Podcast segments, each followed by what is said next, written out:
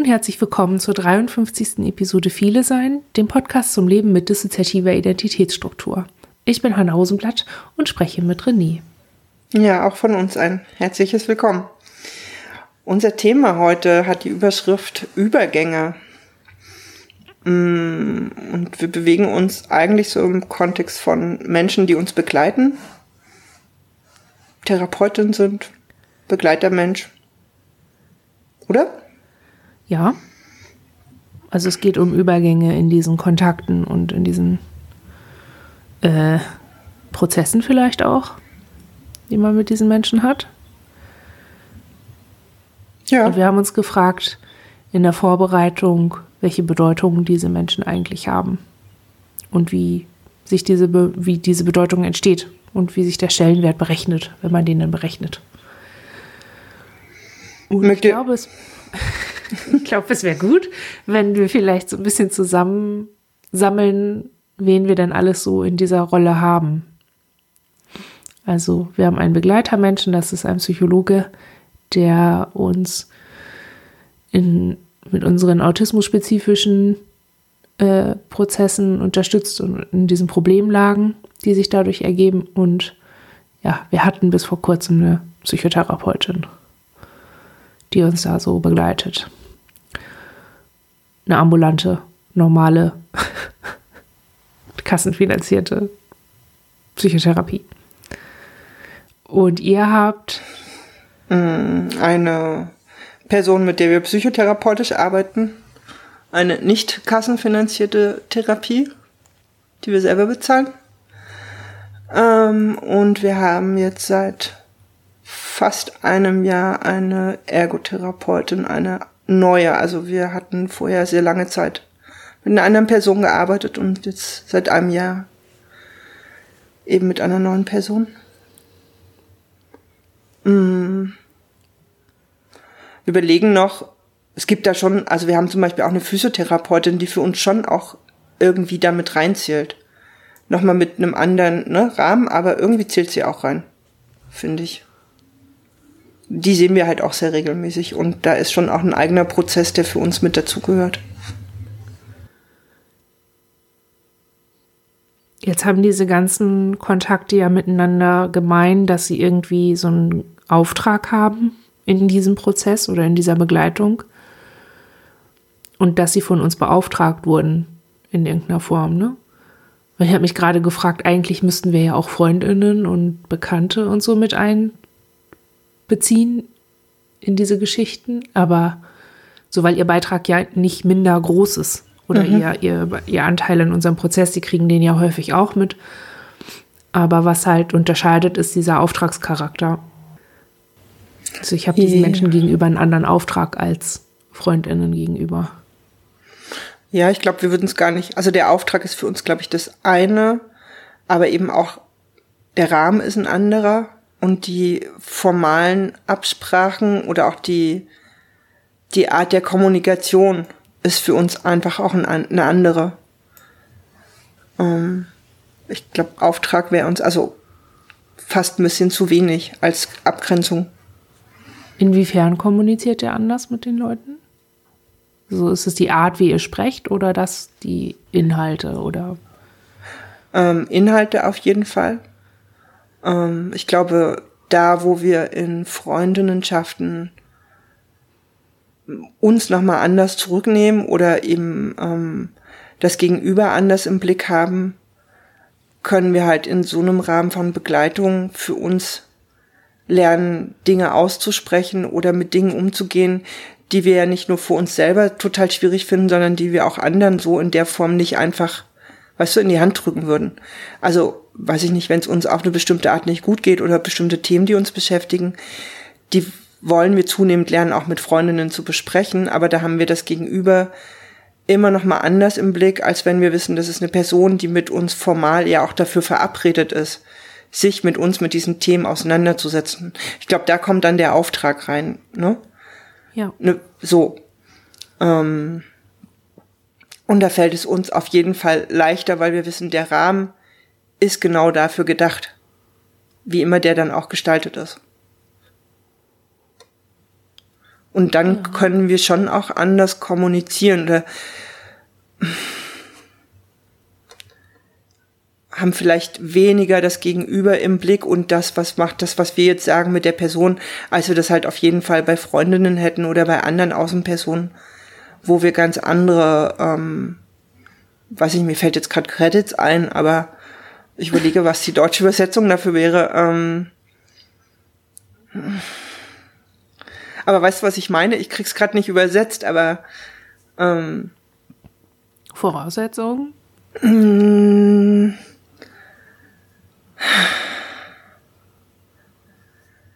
ich, ja, es ist alles sehr schwammig, aber eher irgendwie in die Richtung. Also da gibt es auf jeden Fall was, was es sehr unterscheidet und wo es uns hilft, dass ähm, diese Art von Begleitung eben auch einen Rahmen dafür setzt, dass wir an bestimmten Dingen, dass wir die anders formulieren können oder offener oder wir uns auch teilweise sicherer fühlen oder ja, ich glaube, genauer kriege ich es gerade nicht umschrieben.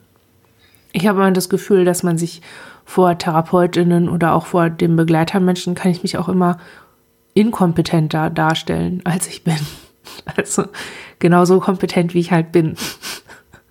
In Bezug auf meine eigenen Themen und ja, meine Auseinandersetzungsstände. Und bei Freundinnen habe ich immer eher so das Gefühl, dass ich da nicht so, ich kann da auch sagen, ah, ich komme damit gar nicht klar, aber ich kann das schwammig lassen. Ich muss da nicht so zeigen, ja, ich also wie inkompetent ich in Bezug auf manche Dinge sind oder wie schwierig Dinge für mich auszudrücken sind oder überhaupt in Worte zu fassen oder also ich, ich kann gewisse Dimensionen schwammiger lassen und unausgesprochener lassen.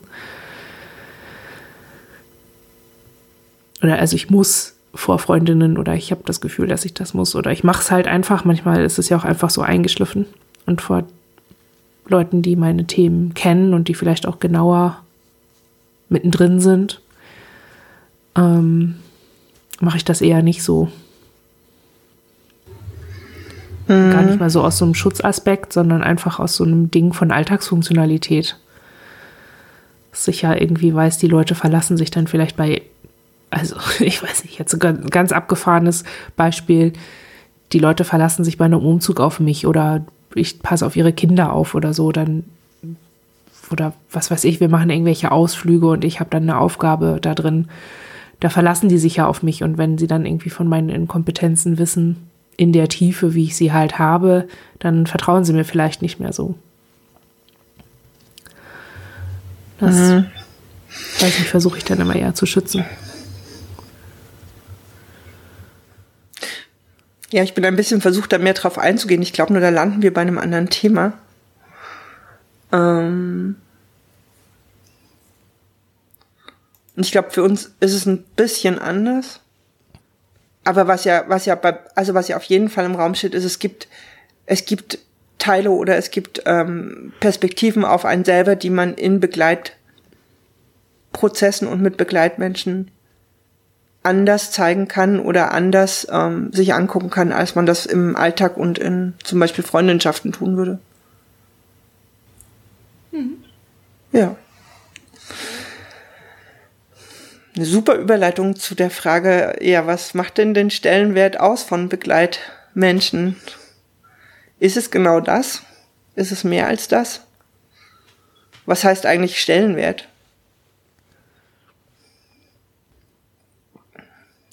Ja, bitte.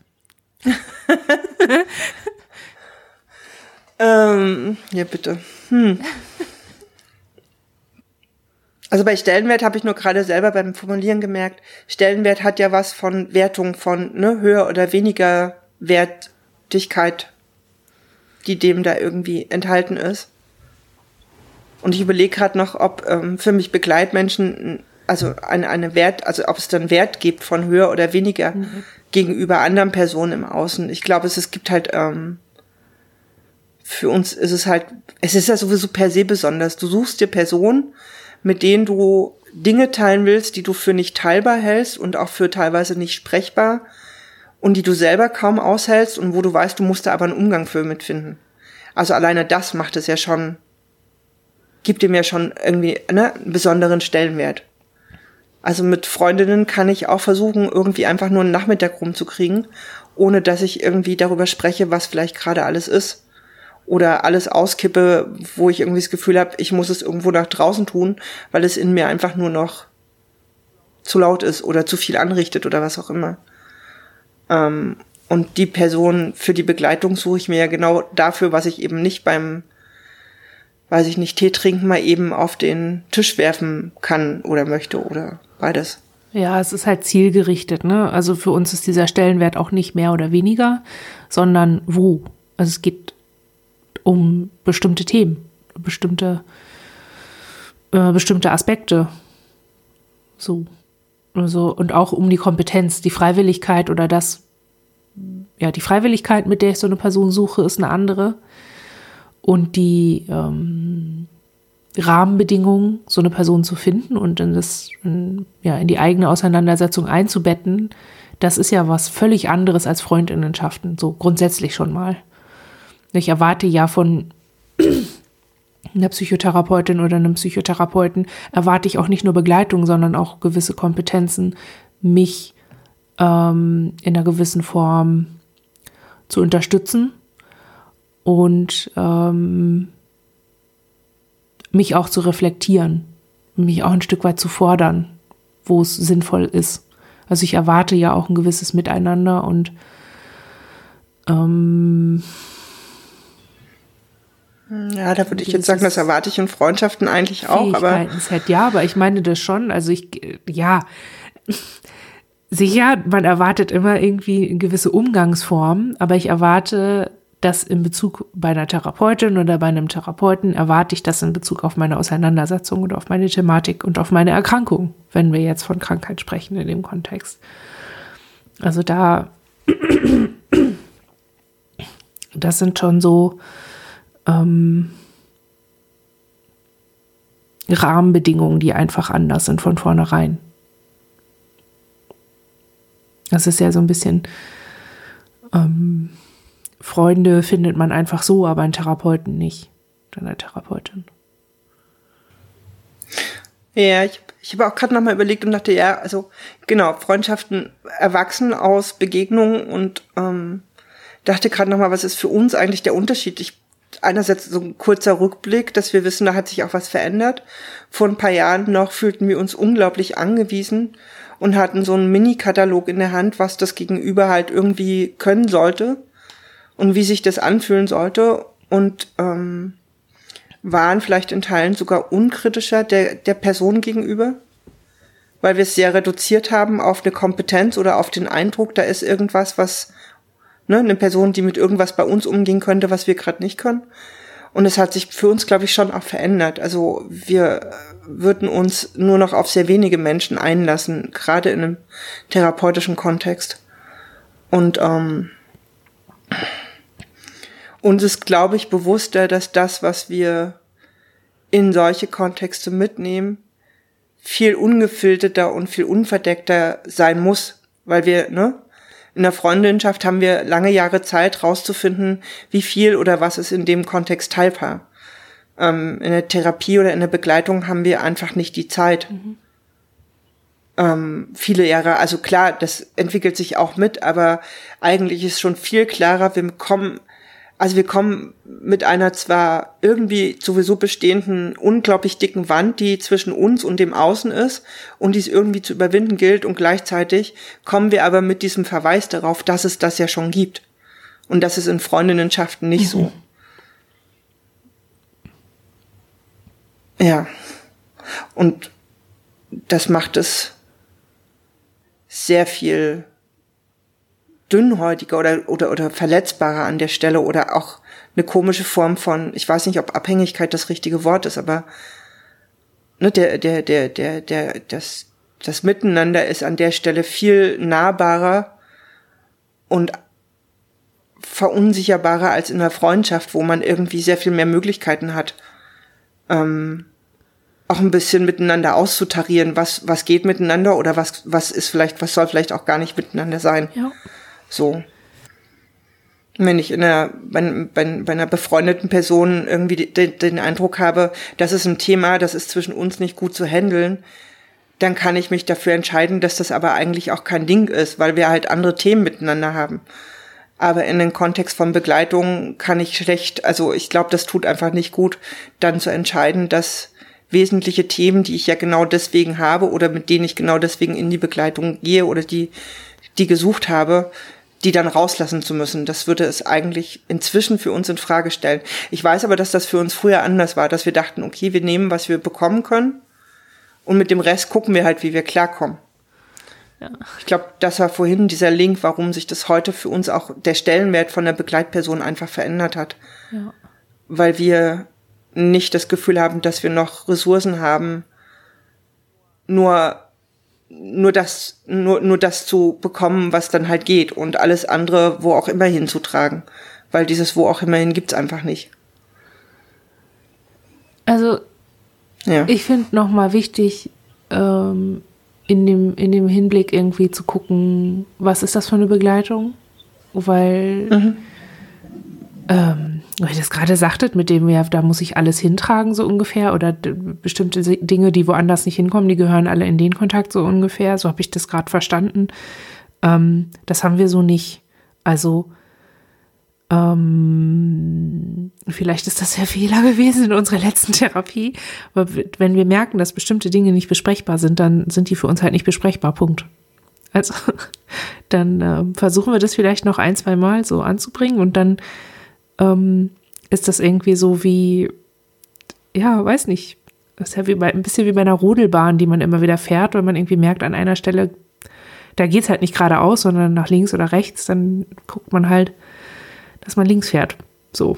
Also irgendwie schlängeln wir uns da mhm. irgendwie immer dran lang und dann merkt man dann vielleicht halt auch erst Jahre später, dass bestimmte Dinge wichtig gewesen wären, einfach durchzubohren und zu versuchen, ähm, da hinzugehen und wir denken halt, also, oder wir funktionieren halt einfach so, das ist gar nicht mal so bewusst, so, ah, äh, hier geht's nicht weiter, um das Ganze aufrecht zu erhalten, gehen wir nach links oder rechts, sondern es halt irgendwie so passiert halt irgendwie. Und das finde ich das Besondere am therapeutischen, an dieser therapeutischen Begleitung, weil ich da erwarten würde, dass ähm, das an mir beobachtet wird. Dass gesehen wird, ah, hm, bestimmte Themen werden hier irgendwie umschifft, aber sie könnten irgendwie wichtig sein. Ich, ich initiiere mal, dass wir da hingucken. So. Das ist so, mhm. ähm, das würde ich in der Begleitung zum Beispiel beim Begleitermensch und der ist halt wirklich nur eine Begleitung, der ist halt einfach ein Coach. er arbeitet nicht als mein Therapeut. Ähm, da ist das anders. Da ist es ein bisschen flexibler und auch ein bisschen eigenverantwortlicher. Also ich muss, ich bin ein bisschen mehr gefordert zu sagen, was meine Schwierigkeit ist.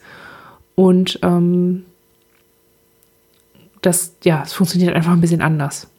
Da da ist für uns auf jeden Fall ein Unterschied und da, da ist einfach auch die Bedeutung dieser Person jeweils unterschiedlich. Also dadurch, dass die andere Person im therapeutischen Kontext ja mich auch auf Dinge stoßen muss oder ich das erwarte in einem bestimmten Umfang, ähm, ist sie ja auch gefordert, so ein Stück weit mitzugehen. Also irgendwie auch involviert zu sein in meine Auseinandersetzung. Ja, ich glaube, wir definieren da tatsächlich oder wir nutzen da die Wörter Therapie, also für uns sind alle, die, also das, was wir vorhin aufgezählt haben, ist für uns in sich in irgendeiner Form auf jeden Fall auch therapeutisch und Begleitung und die Gewichtung ist eine unterschiedliche, aber wir würden Ergo wie Psychotherapie beide als therapeutisch verstehen. Und selbst die Physio hat für uns auch einen therapeutischen Anteil, so. Ähm, und manchmal, in manchen in manchen Ebenen ist es dann aber eben auch eine Begleitung. Aber ich glaube, für uns ist Begleitung schon ähnlich wie für euch eine, eine, eine Ebene, wo es um mehr Selbstverantwortung geht und mehr aus uns heraus ähm, ne, mit dem Gegenüber was kommunizieren.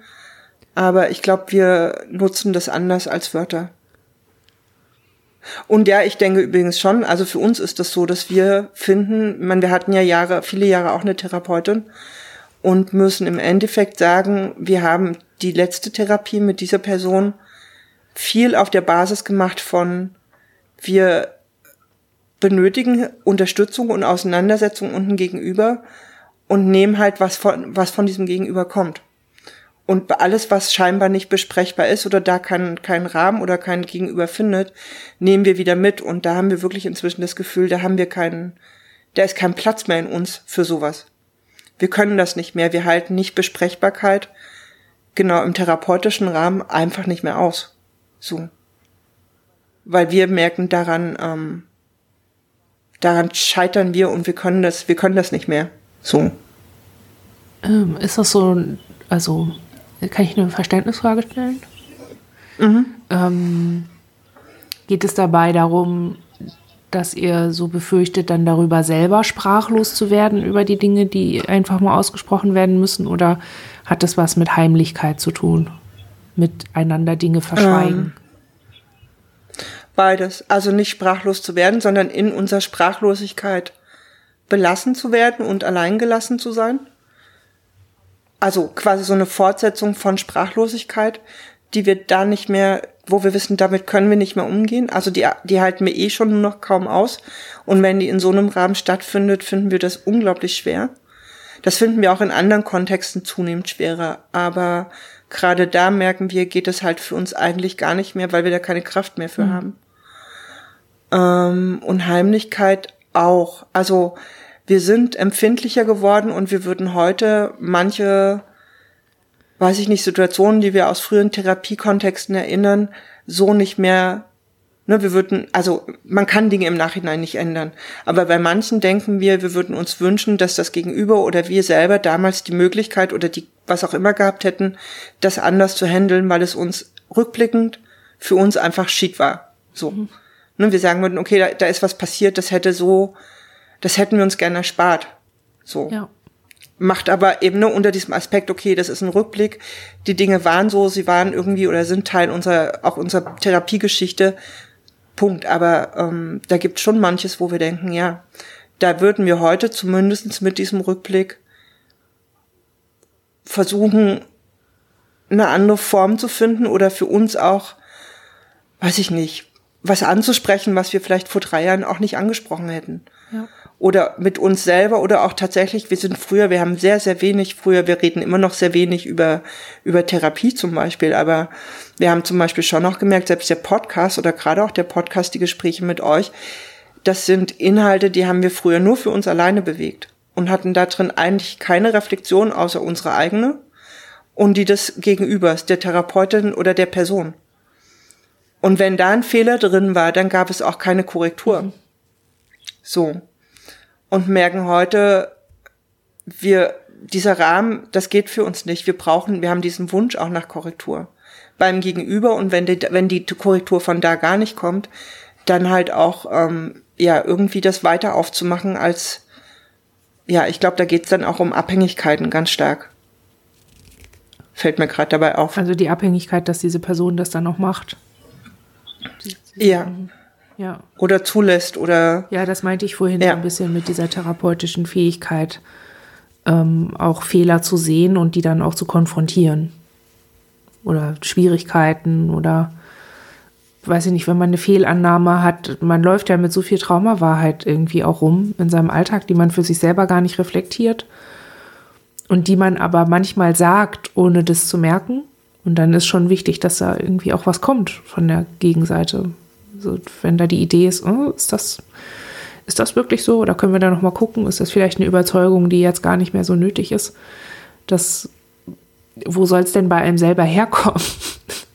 man, man lebt ja damit und erlebt es nicht unbedingt als fremd oder vielleicht fällt einem auch erstmal gar nicht auf, ah, das könnte ich vielleicht mal kritisch betrachten. So, mhm. Ja. Was ich merke, ist, dass wir ähm, durch den Begleitermenschen irgendwie gerade lernen, ähm, dass wir bestimmte Dinge ansprechen können und bestimmte Dinge ein Thema sind. Also was wir so ein bisschen bei uns im Kopf haben, ist so diese ganzen Alltagsquirks und diese ganzen, äh, also ich sag mal, ähm, naja, man muss es halt einfach mal so sehen. 100 Prozent unseres Alltags sind vom Autismus geprägt und ungefähr 60 Prozent oder so von den Schwierigkeiten, die wir haben und diesen Problemen, die sich ergeben, sind aus dieser Kombination von Autismus und Dis so verquirkelt. Also so. So, also da sind die Schwierigkeiten oder mhm. da sind die Traumafolgestörungen. Und die kann man halt auch relativ gut, und das ist ja auch immer ganz gut beschrieben, relativ eindeutig. Da kann ich dann den Finger drauflegen und sagen, ja, das war ein Flashback oder hier ist eine Traumawahrheit oder hier war ein Wechsel oder hier habe ich Zeit verloren oder hier war ich einfach überfordert und getriggert und und ähm, was wir total gut gelernt haben in den letzten Jahren, ist genau das zu benennen. Also wir sind richtig gut darin geworden zu benennen, da hatte ich ein Flashback, hier war ich in was Altem, hier ist diese und jene Dynamik aus dem Innen irgendwie entstanden. Also ich kann total gut erklären, wie meine Quirks zustande kommen, aber mein, mein üblicher Alltag, also das, was so ein bisschen den Boden bereitet für diese angetriggerten Momente oder diese Situationen, in denen ich einfach überfordert bin, dem liegt ja was zugrunde. Und ich habe irgendwie immer gedacht, ich stolper da irgendwie immer so rein. Also das passiert halt immer irgendwie so und ich bin halt einfach, ich bin halt kaputt und kann das irgendwie nicht anders ändern oder ich bin so neurotisch oder ich, ich bin halt einfach falsch in dieser Welt und es passiert halt immer so und ich so ich hatte immer so dieses Gefühl, ja, ich kann über meine Traumafolgestörung nur so viel Kontrolle erlangen, wie ich das benennen kann. Also habe ich total doll gelernt, wie ich benennen kann, was ich traumamäßig habe. Ich habe aber halt nicht, ähm, ich wusste es ja auch nicht und ich habe es entsprechend auch nie ernst genommen und es, es, wurde mir ja auch nie reflektiert, dass es wirklich ein Ding sein könnte, von dem ich überfordert bin, einfach einen Alltag zu machen und den zu stemmen und zu strukturieren und hier und da.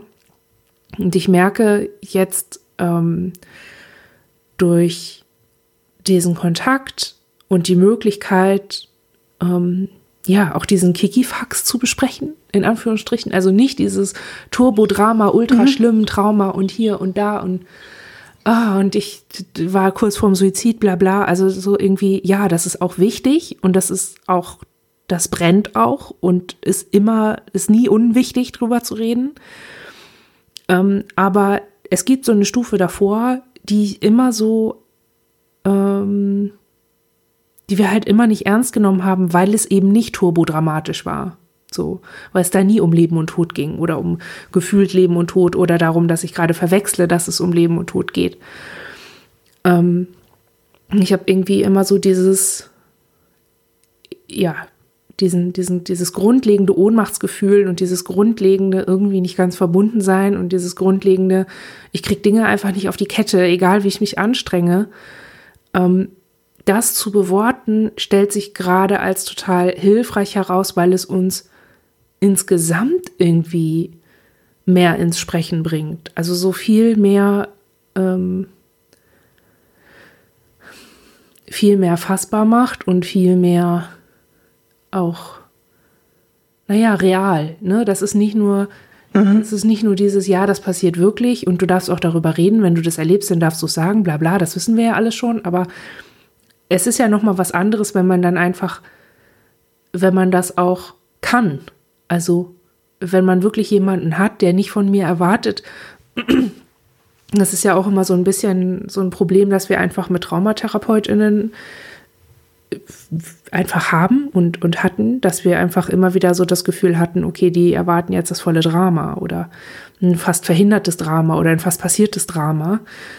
Ähm, und und springen halt auch nur darauf an. Also kümmern sich immer nur um, ähm, wem es gerade besonders schlecht geht und nicht, wem es gerade mittel geht oder wem es besser gehen könnte. Und mhm. ähm, das erleben wir in der Begleitung und erleben das auch, und da komme ich so ein bisschen zu dem Stellenwert als total unterschätzt. Ähm, und halt für uns war das vorher nie da, dass wir einfach jemanden haben, dem wir schon sagen können, wie schlimm wir das finden, ähm, dass wir morgens unsere Routine nicht durchziehen konnten, weil irgendwas war. Also so, dass das so schlimm und so schwierig und mit all seiner Problematik für den Rest des Tages da sein kann, wie es ist. Also, und da ja, ich weiß auch nicht, irgendwie verändert sich da nochmal unser Bewertungsrahmen dafür, was, was schlimm ist und was nicht. Das ist so ein bisschen wie damals, als ich irgendwie dachte, ja, es ist halt, ist halt, ja, ist halt doof, nicht acht Stunden am Tag zu schlafen, sondern halt nur drei oder vier. Flashbacks sind halt schlimm. Aber früher war es ja noch ganz, ganz viel schlimmer. So, ne? Also aus diesem Rahmen bewegen wir uns halt jetzt gerade raus, dass wir so das Gefühl haben, okay, wir kalibrieren nochmal, äh, was eigentlich belastend ist oder was uns belastet. Und da auch einen Unterschied zu haben zwischen Alltag und Alltagsbelastung und Alltagsstruktur und ähm, Kommunikation, Interaktion und Trauma er, erweist sich für uns als total hilfreich. So, weil es dann an der Stelle auch so ein bisschen zusammengreift. Dass wir irgendwie merken und viel besser auch irgendwie dieses Self-Monitoring viel besser machen können ähm, über das über das Stresslevel, das am Ende dazu geführt hat, dass wir mehr Flashbacks hatten. Oder dass wir eben wie einfach völlig neben der Spur waren und irgendwann überfordert und dann kracht halt irgendwie alles, das gibt es so ein Systemversagen oder so, ne?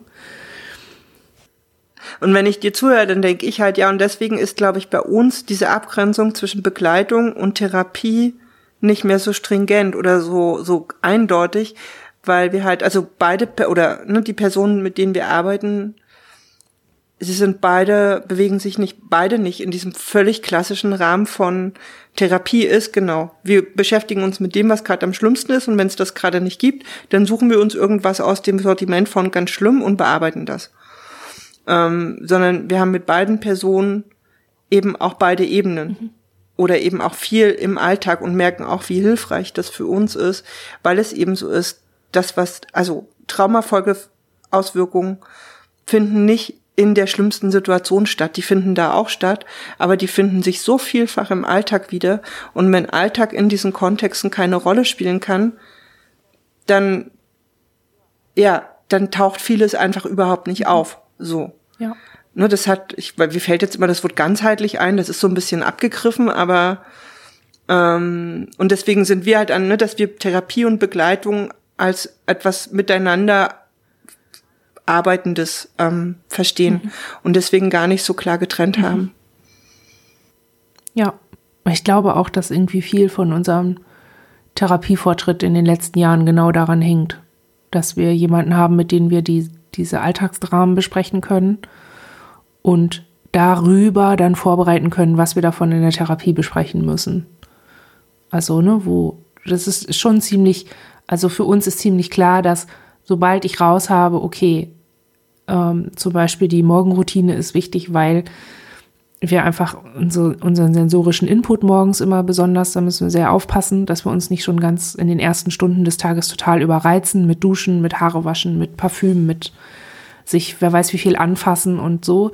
Da müssen wir einfach total aufpassen. Und wir haben dann irgendwie gemerkt, okay, das eine ist diese Ebene, dass wir halt diesen Input angucken müssen und dass das, dass das in Ordnung ist, sich das anzugucken und das zu beworten und zu überlegen, wie können wir das anders machen, also welche Strategien können wir entwickeln und dabei auch unterstützt zu werden. Aber es war völlig klar, dass wir die Traumaebene daran nicht mit den Begleitermenschen besprechen können, weil es da um Innens geht und wieder um Traumawahrheiten mhm. und so. Und das war dann irgendwie immer so die Grenze, wo man so das Gefühl hatte, okay, also das akute Problem, was wir jetzt gerade hatten oder diesen Anlass, den haben wir jetzt verstanden und wir wissen jetzt, was wir machen können. Also die Handlungsebene ist dann geklärt und die tiefere Ebene, sag ich mal, oder die, die Trauma-Verstehebene und das, was irgendwie aufgelöst werden muss, weil es dissoziiert ist, das ist dann das wird übergeben, so quasi. Ja. ähm, wollen wir von da aus so ein bisschen weitergehen zu so einer Frage, was, was Abhängigkeiten in diesen, ähm, in diesen, oh Gott, mir fehlt gerade das falsche Wort, äh, Bezugsrahmen, Kontexten, wie, wie nennt man es denn? Ich fand Bezugsrahmen ganz gut. Oder sag einfach Ding. Okay. okay. Wir meinen Bezugsrahmen und sagen Ding. Ähm, ja, woraus die sich vielleicht ergeben oder welche ihr da auch vielleicht empfindet? Naja, die Abhängigkeit ist ja zum Beispiel in dem, was ich gerade geschildert habe, von hier ist jemand, der unsere Alltagsschwierigkeiten mit uns löst, Äh, und da ist jemand, der die Traumaebene löst, das muss natürlich zusammenpassen. Ne? Wenn eine Person sagt, oh, nee, das hat eventuell mit, mit dem Autismus zu tun, das traue ich mir nicht zu, dann ist halt doof. Dann passiert das, was bei uns passiert ist.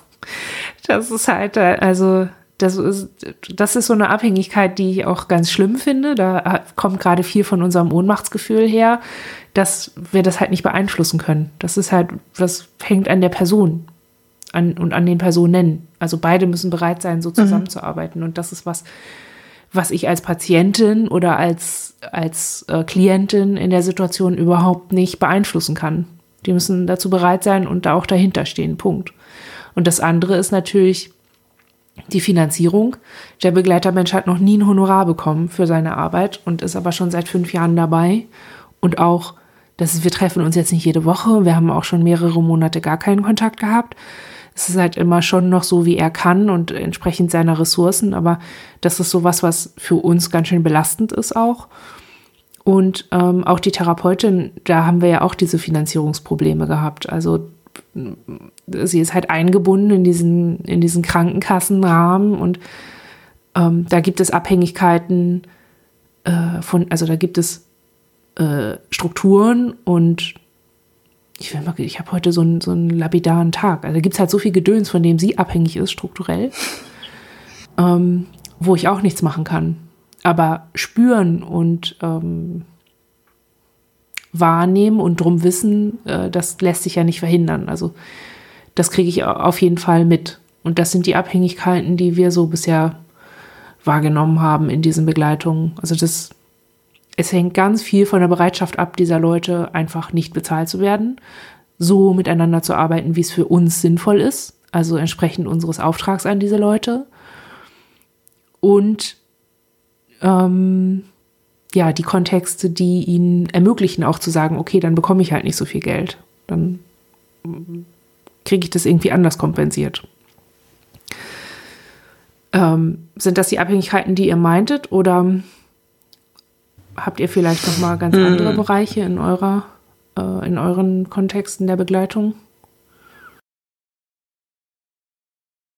Also da gibt es sicherlich noch andere. Das, was ihr benannt habt jetzt, das sind ja alles äh, so formale Abhängigkeiten. Wir haben gerade mal überlegt, also wir, gut, unsere Therapie bezahlen wir selber, dadurch sind wir frei von dieser Abhängigkeit, dass die Kasse uns zugesteht oder nicht zugesteht, Traumatherapie zu machen. Sind wiederum aber davon abhängig, dass wir die finanziellen Ressourcen erarbeiten, um uns das halt quasi leisten zu können. Ähm, bei der Ergo fühlen wir uns halt dauerabhängig davon, dass es das Rezept dafür gibt. Und überlegen gerade noch, inwieweit es eine formale Abhängigkeit da drin gibt, wie viel eine Person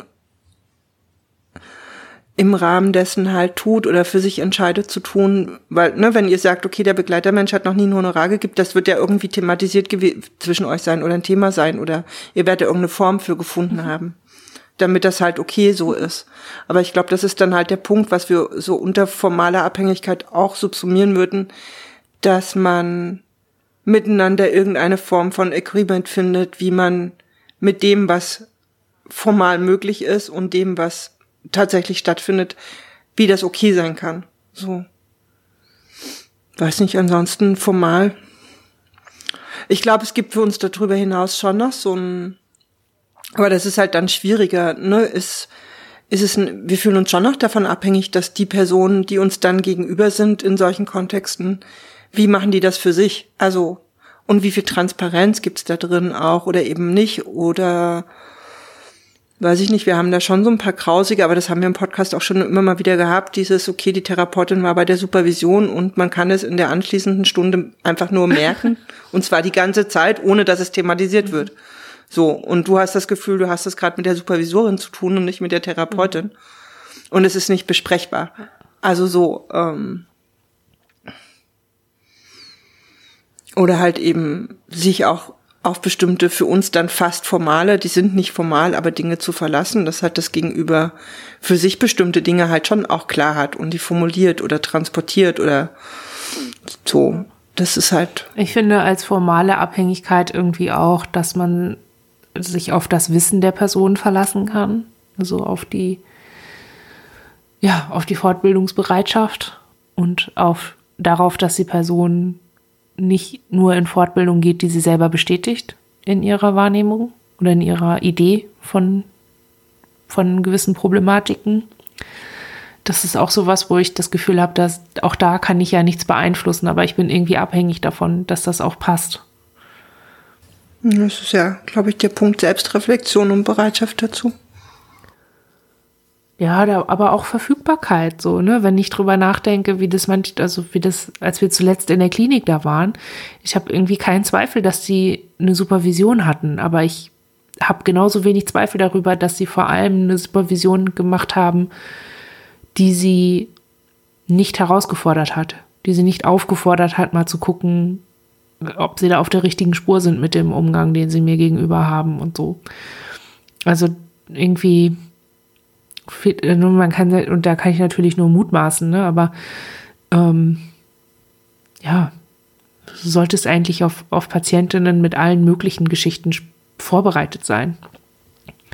Und wenn du merkst, dass das nicht so ist, dann solltest du dich fortbilden. Und das ist was, wovon Patientinnen einfach abhängig sind. Das ist auch eine formelle Abhängigkeit. Dass dann gute Fortbildungen ange äh, angeboten werden oder genug Fortbildungen angeboten werden so, also so viele wie gebraucht werden, einfach um gut arbeiten zu können. Und ich komme da gerade drauf, weil wir ja durch, dadurch, dass wir gerade ein Buch schreiben, ähm, dass ich mich einfach sehr stark fortbilde und merke, wie viele Lücken da sind. Und für mich sind das so zwei Klicks. Also es ist eigentlich nicht viel Aufwand, aber es ist halt viel Inhalt, viel Input. Den muss man sich erstmal geben können. Also kann, dann kann ich mir ja irgendwie schon ausmalen, okay, wenn jemand, weiß ich nicht, 40, 50, 60, 70, 80 Stunden in der Woche ähm, arbeitet und irgendwie Input hat aus der Arbeit selbst, dann ist der Raum für informellen Input zur Fortbildung echt nicht viel da. Aber ja, man ist ja trotz, also die Abhängigkeit der PatientInnen, die ja vertrauen darauf, dass das alles schon so passt, der wird ja davon nicht weniger. Also es ist ja trotzdem da. Ja. Aber ihr hattet auch noch, also die andere Ebene müsst ihr uns erklären. Die, ähm, die anderen Abhängigkeiten, da weiß ich gerade nicht, was ihr euch vorgestellt habt, als ihr das so ähm, aufgebracht habt. Hattet ihr da eine konkrete Idee? Kannst du dann, kannst du da nochmal einen Stichpunkt geben, sonst muss ich zurückspulen. Das geht aber eigentlich nicht. ähm, der Punkt war formale und individuelle Abhängigkeiten. Und was meintest du damit mit individuellen Abhängigkeiten? Ähm, naja, sowas, also ne, sowas wie Finanzierung, Rezepte, Kostenübernahmen, das, das hätte ich immer. Also, ne, da ist die, da, da ist die Person an sich, mit der ich das zusammen, mit der ich zusammenarbeiten möchte, total egal, weil das ist letztlich was, da bin ich gar nicht von dieser Person, sondern von der dritten Instanz in irgendeiner Form abhängig. Aber es spielt halt mit rein, weil wenn ich kein Rezept habe, kann ich, ähm, ne, kann ich da nicht mehr hingehen oder wenn ich das Geld nicht mehr verdiene, um was zu bezahlen, dann kann ich mir das einfach nicht mehr leisten, egal ob ich das brauche oder mhm. nicht. Und wenn die Kassen, Krankenkasse sagt, nee, also Traumatherapie hilft nicht, wir stellen das jetzt hier ein. So. Ähm, aber individuell ist für mich halt eher tatsächlich das, die Person, die eigentliche Person, weil wenn ich halt einfach nur durchgehe, mit was für Therapeuten wir gearbeitet haben und auch mit diesem, ne, was ich vorhin meinte, dass sich das bei uns auch verändert hat, womit wir in so eine, in so eine Situation reingehen oder womit wir so im Gegenüber, ne, gegenüber sitzen. Das ist jetzt ein etwas viele gegenüber, aber ähm, dann waren wir früher halt, wir fühlten uns unglaublich abhängig davon und waren aber sehr bei uns wir hatten unglaublichen Druck oder irgendwas, wo wir an, völlig an unseren Grenzen waren und haben das Gegenüber dann nur bedingt einbezogen. Wenn das Gegenüber sich hingesetzt hat und gesagt hat, naja, ich bin Traumatherapeutin, ich bin voll erfahren, ich kenne mich mit DIS aus, dann dachten wir halt, okay, das wird schon alles richtig sein. Wir müssen jetzt quasi nur mitmachen, wir müssen uns dem nur öffnen, wir müssen uns da jetzt nur einlassen und dann kriegen wir das hier repariert. So. Und haben ähm, unsere Eindrücke von der Person gegenüber oder das, wie die mit uns umgegangen ist, nicht mit einbezogen in, das spielt irgendeine Rolle. Weil, ne, im Zweifelsfall haben wir halt gerade was falsch gemacht und deswegen war die so. Oder und das ist für uns inzwischen einfach anders. Wir, wir, ähm, sowas wie Transparenz oder ich weiß nicht, ob wir, ich glaube, wir erwarten nicht immer eine Fortbildung, wir erwarten, glaube ich, eher grundsätzlich auch eine Reflexion da drin, wenn ich mit einem Thema oder mit etwas zu tun habe, wie gehe ich eigentlich damit um? So. Und da kann für uns, ne, da kann Fortbildung irgendwie hinten dran stehen oder auch, weiß ich nicht, Austausch oder Supervision oder was auch immer. Ähm, und dafür braucht es aber, das Gegenüber muss, muss das irgendwie in sich haben als, als, als Haltung oder als, als eigenes Wollen. Ja. Transparent zu sein, reflektiert zu sein. Auch mal zu sagen, ich weiß es gerade nicht.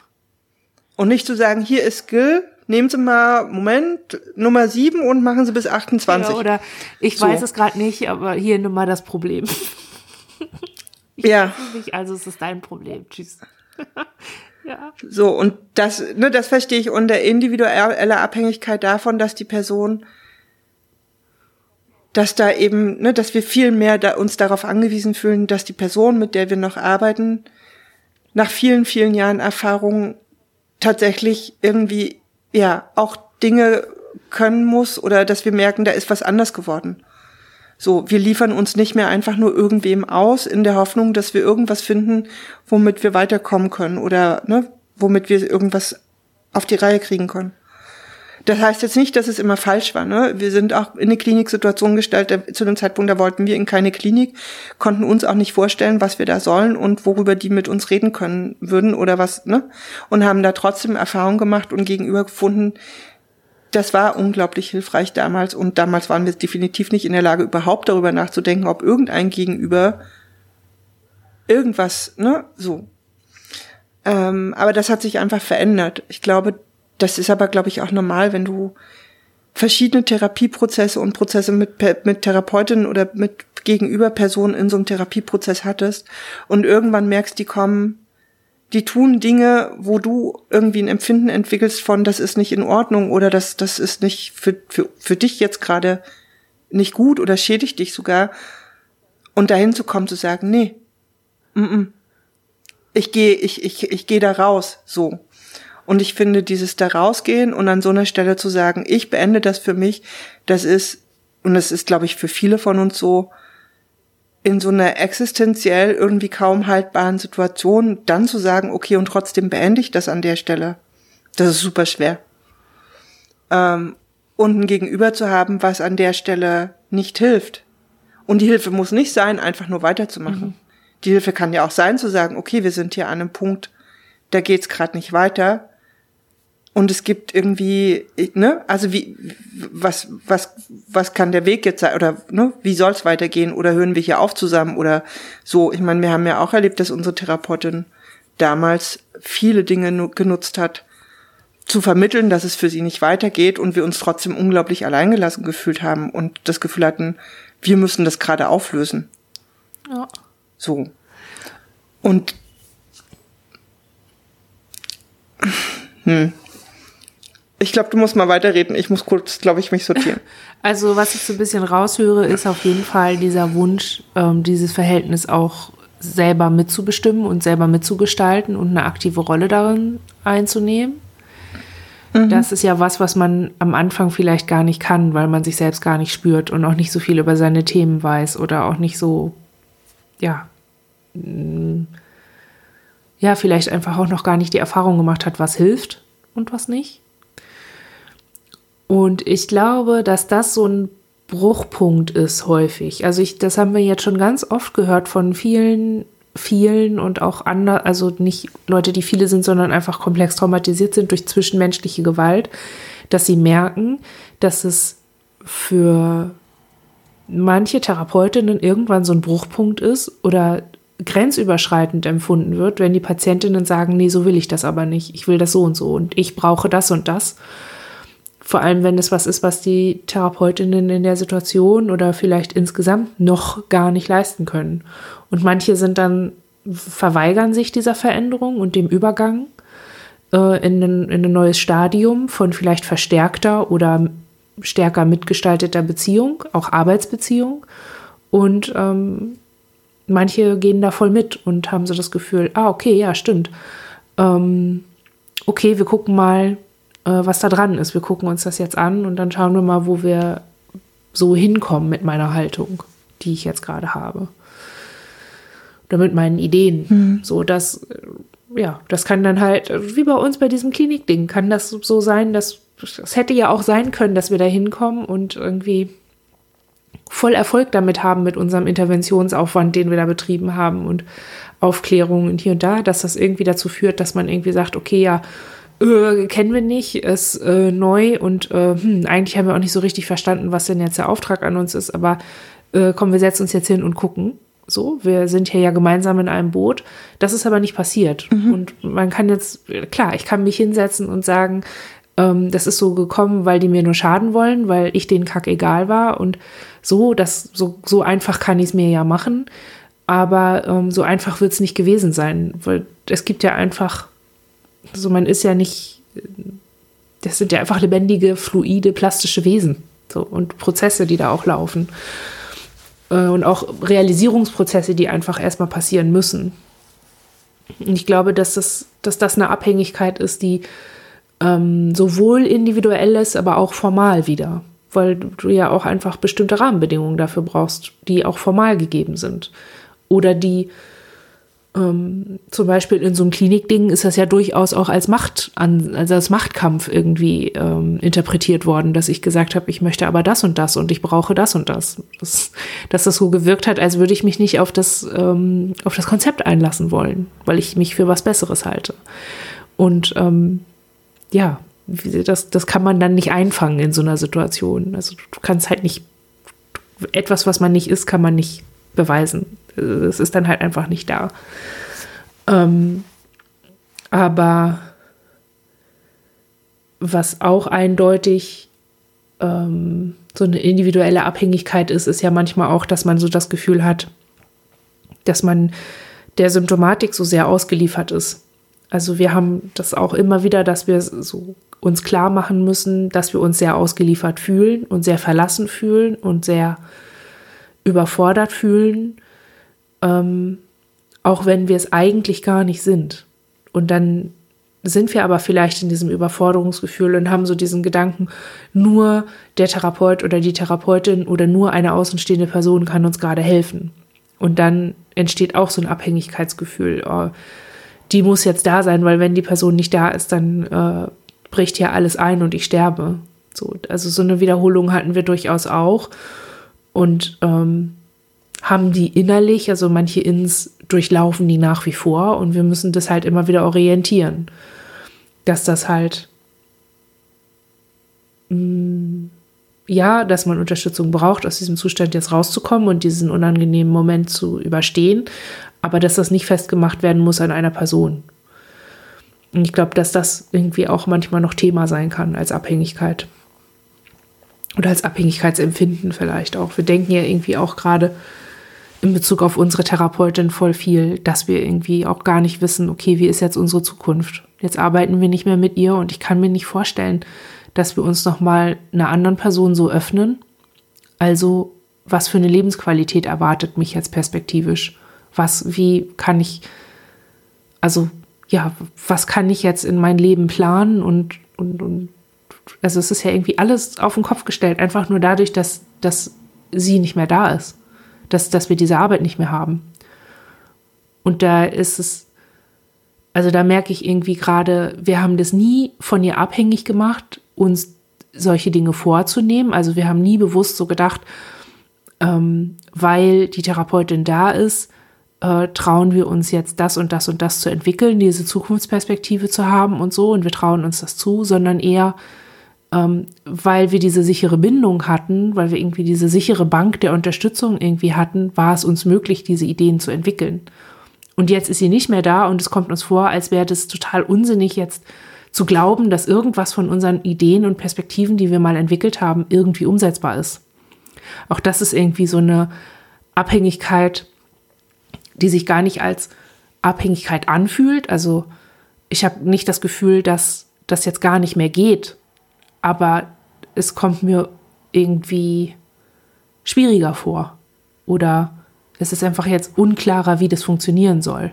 Wer jetzt die, diese sichere Bank sein soll oder irgendwie so. Und das ist halt irgendwie total, total krass. Ja, wobei ich glaube, dass das auch beides nebeneinander stehen kann, ne? Dass du Ideen entwickelst für bestimmte, weiß ich nicht, Perspektiven, Ziele, Planung, eben weil eine ganz bestimmte Person das begleitet und dass aber einfach eine Begleitung, einfach weil sie stattfindet, dich bestimmte Ideen entwickeln lässt. Also ich glaube, dass, dass, dass, ähm, dass, dass das beides da ist und dass das beides auch ja eigentlich in Ordnung ist. Ähm, wir haben gerade überlegt, weil wir vorhin nochmal dachten, auch das, was ihr mit Klinik schildert, wir haben ja ähnliche Erfahrungen, ähm, wo wir halt denken, und das findet sich dann immer so ein bisschen wieder, ähm, wir fühlen uns halt abhängig davon, wie wir als Gegenüber wahrgenommen werden, weil das ist es letztlich, mhm. ne? Wenn ich einfach nur Klientin bin, die irgendwie auf dieses Dis, auf diese Dis, unter diese Dis-Schablone passt, dann ist meine individuelle Situation, meine Geschichte, es ist alles egal. Mhm. So. Und dann ist aber auch meine individuelle Reaktion oder mein, mein individueller Umgang mit irgendwas, er ist eigentlich egal. Mhm. So, daraus entstehen ja diese, weiß ich nicht, diese Situationen, wo du, ne, hier Skill 1 bis 5 und dann bitteschön sind sie bestimmt runtergepegelt.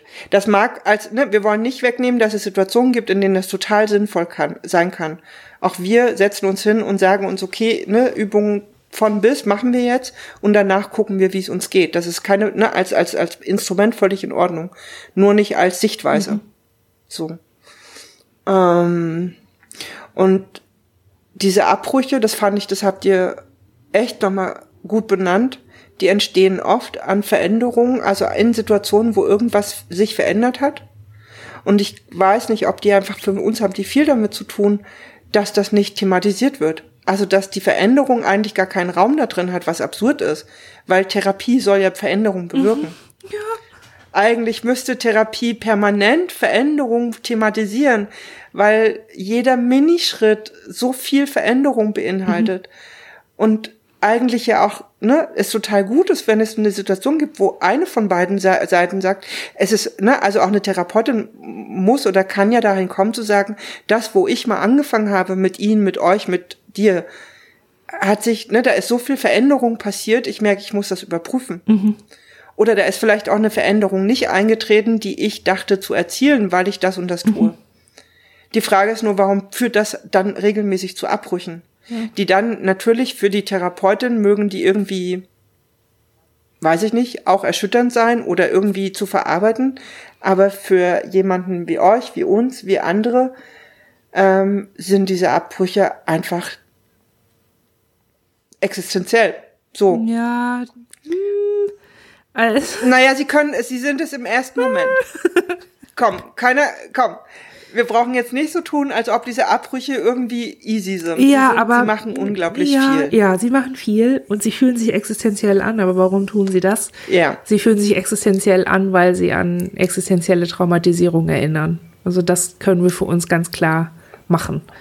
Es ist ja. nicht existenziell bedrohlich, dass die Therapie beendet ist. Und es geht dabei auch nicht um die Therapie, es geht um die Bindung zu dieser Person. Ja. Ähm, also, ne, das, das ist ein Bindungstrauma-Flashback. Das ist, das ist eine Traumawahrheit und ein Traumaempfinden und das hat Platz und seine Berechtigung. Aber das bedeutet nicht, dass eine Traumatherapie zu beenden oder so ein, so ein Verhältnis zu beenden existenziell bedrohlich ist. Das ist für uns richtig, richtig doll wichtig, ähm, das irgendwie klar zu haben, weil wenn wir das nicht machen, dann rutschen wir irgendwie so in diese Abhängigkeitsempfindung. Mhm. Ähm, und wie diese wir können da ja auch fünf Schritte von weggehen und sagen, ne, es egal welche Aus, wie sich die Auswirkung, die fühlt sich auf jeden Fall an, aber sie wäre so oder so, es wäre anders möglich. Ja. Es wäre viele, viele Schritte vorher schon anders möglich, solche Situationen, mit solchen Situationen umzugehen. Ja. Ich glaube auch, dass so. es so, also in unserem Fall war das ja so, dass ähm, ich, also mein Eindruck zumindest, ich weiß es nicht, Vielleicht erfahre ich das. Wir haben nächste Woche einen Termin mit ihr nochmal. Ich weiß gar nicht, wie das entstanden ist. Ein bisschen mysteriös. Ja, viele sein. Ha, so einfach. Ähm, also irgendwie, wir haben auf jeden Fall einen Termin mit ihr und vielleicht verstehen wir das ja dann. Aber ich habe so ein bisschen die Idee, dass manche Veränderungen ähm, erst nicht verstanden werden. Also bei uns hat sich einfach ganz viel verändert, dadurch, dass wir diese zweite Diagnose dazu bekommen haben. Und es ist ja auch keine zweite Diagnose wie, keine Ahnung, chronischer Husten, sondern eine, die einfach auch echt eine Umstellung ist. Und wir haben damals, als wir die Diagnose bekommen haben, mit einer umfassenden Krise reagiert, die auch nicht verstanden wurde. Also ich glaube, bis auf uns hat keiner verstanden, warum wir da so abgeschmiert sind, vor allen Dingen so dermaßen abgeschmiert sind. Und wir wissen halt, dass, dass sich viel verändert hat und dass wir viel bewusst äh, gemacht haben. Also viel bewusst bekommen haben in der Situation. Und diese Veränderung hat aber erstmal ist die nur in uns passiert und nicht in unserer Therapie, weil einfach noch nicht alle mit der Verarbeitung gleich waren. Also unsere Therapeutin hat, hat diese neue, diese zweite Diagnose, glaube ich, in dem Umfang, was es halt mit sich bringt und was es für unsere Therapiearbeit miteinander bedeutet und für die Interpretation und dessen, was wir sagen und die Herangehensweisen, von denen wir profitieren und so, das hat sie einfach nicht verstanden. Und da war eben so dieser Punkt, ja, dann hast du zwei Möglichkeiten. Die eine Möglichkeit ist, und das ist das, was sie gemacht hat, du vertraust in die Fähigkeiten, die du hast, in die Kenntnis, die du hast und in die Beziehungen, die du zu deinen Patienten hast und hoffst, dass es schon irgendwie gut geht, dass man sich irgendwie schon einigermaßen zusammenruckelt und das irgendwie funktioniert. Und die andere Möglichkeit wäre, zu, schon in der Situation zu prüfen, passt das so?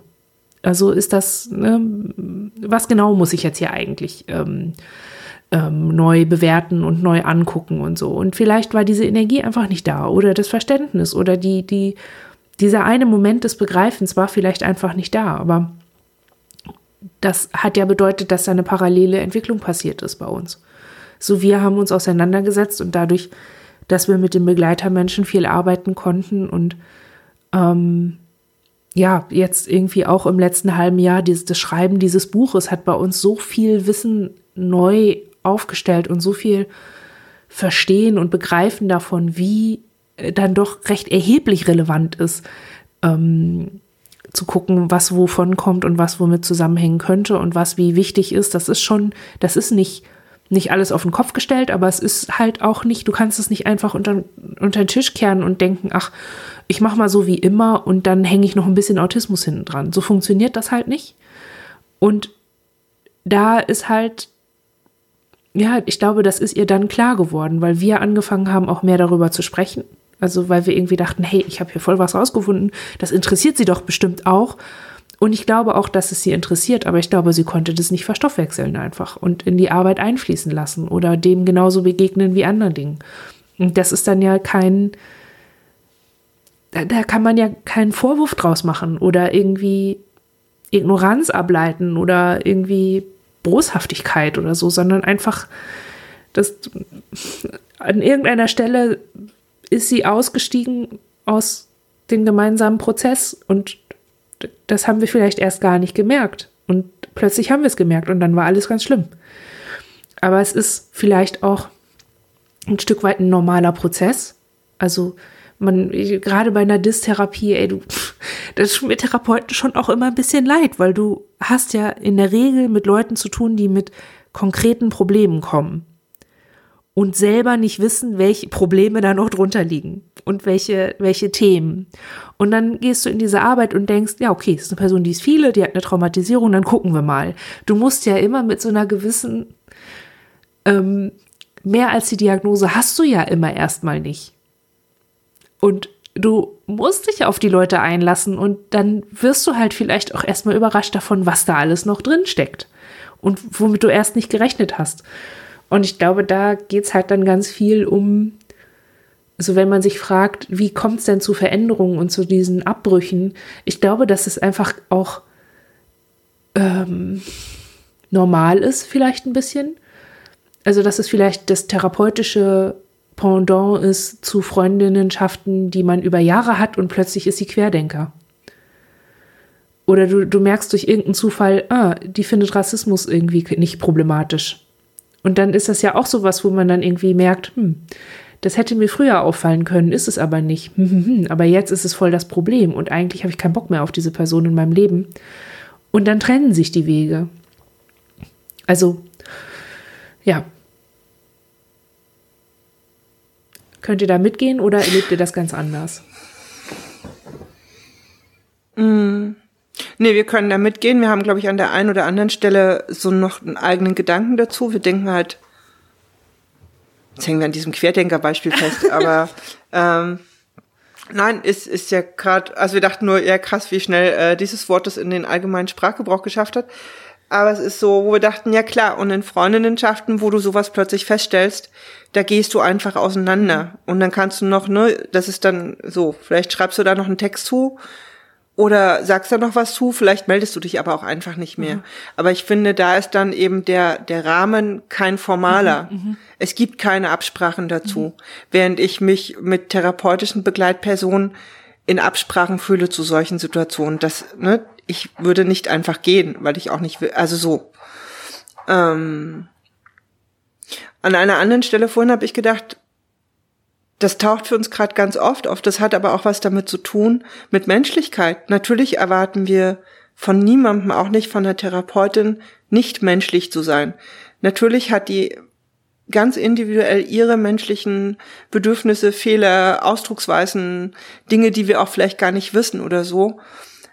Aber ähm, auch wir sind menschlich. Wir sind halt nicht Patientin XYZ so wir sind kein Label, sondern auch hinter uns steckt ja ein Mensch. Und ich weiß nicht, uns fehlt das ganz oft. Also wir finden halt, das ist sowas, was sehr oft ausgeschlossen wird und für uns halt viel zu Dingen führt, die, wo wir denken, die sind die wirklich notwendig. Muss ich so ein bestimmtes Menschsein ausschließen aus so einer Arbeit, um mich da gut abgrenzen zu können oder warum auch immer. Und für uns führt das oft dazu, dass dann auch das Gegenüber nicht mehr als Mensch gesehen wird. So, weil ich nochmal dachte, ja gut, bei einer Dysdiagnose, aber bei einer, keine Ahnung, Kleptomanie-Diagnose habe ich auch, ne? Da steht ja auch schon drauf, was vermutlich drin ist, aber was da wirklich dahinter steckt, weiß ich auch nicht. Bei einer Dysdiagnose steckt ja auch schon, ich meine, da steht dann schon auch einiges drauf. Bei einer Dysdiagnose muss ich jetzt nicht damit rechnen, dass es da irgendwie, keine Ahnung, irgendeinen Minimalkonflikt früher in der Familie gab. Da weiß ich schon ungefähr, dass das da kommt, liegt weit unterhalb dessen oder oberhalb. Ja, aber du weißt ja dann trotzdem will. noch nicht, ist für die Person traumatisch gewesen, dass das passiert ist? Oder ist es traumatisch gewesen, weil es mit der Person, mit Person XY zu tun hatte? Oder war es für die Person traumatisch, äh, weil sich niemand drum gekümmert hat? Also es gibt ja immer unterschiedliche Gewichtungen und das meinte ich so.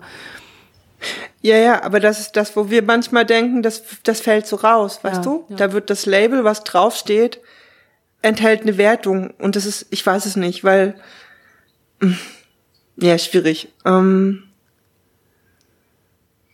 nee, aber grundsätzlich können wir damit dem, was ihr zu diesem Punkt gesagt habt, auf jeden Fall mitgehen. Und finden aber auch, dass es, ähm, es ist so ein wiederkehrendes Thema in diesem, in diesem Themenbereich ähm, Therapie, Abhängigkeiten, ähm, Grenzziehung, Rollen in irgendeiner Form, dass es ganz oft immer wieder darum geht. Ja. Ja. So. Ich glaube, ich, ein Aspekt dabei ist auch, dass man ähm, ja, dass so eine Therapeutin oder diese, diese Form der Begleitung und Auseinandersetzung natürlich auch eine knappe Ressource ist einfach.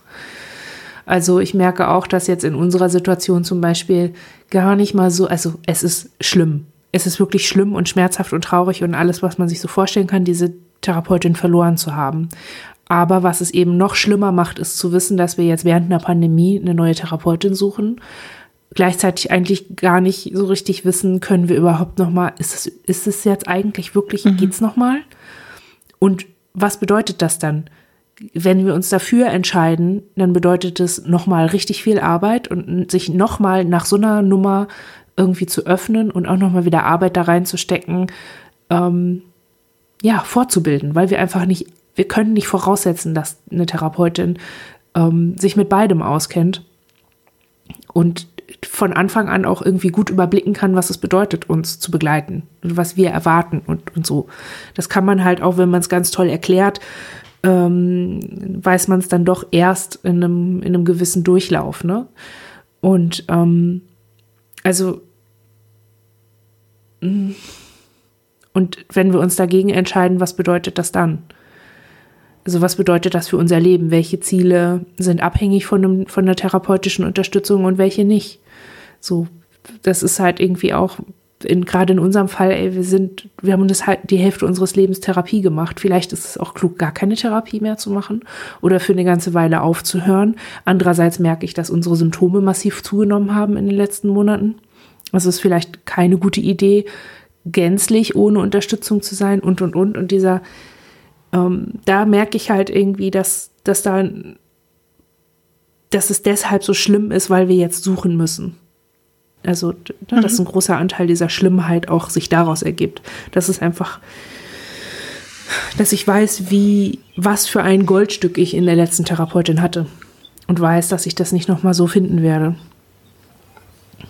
Das ist, das, ja, das gehört da irgendwie auch mit rein. Ja, auf jeden Fall. Ja. Ähm, ich würde gerne Schluss machen und uns in einer nächsten Episode mit der Frage befassen, wie man so eine Übergänge, Übergänge gut gestalten kann. Also wie das im Idealfall ist, sich zu trennen oder irgendwie neu anzufangen. Das passt vielleicht ganz gut mit dem Termin, den wir haben dann. Weil wir uns da genau mit dem Thema treffen, irgendwie, wie können wir einen Übergang gestalten. Und ich habe da irgendwie noch gar keine Idee. Aber vielleicht habe ich die, wenn wir den hatten. Ja, dann ganz unüblich machen wir an dieser Stelle quasi eine, eine Pause und nehmen Teile des Themas mit zum nächsten Podcast. Bis dahin wünschen wir euch ja alles, was ihr so gebrauchen könnt in dieser Zeit. Wir auch. Danke fürs Zuhören und bis zum nächsten Mal. Tschüss. Tschüss.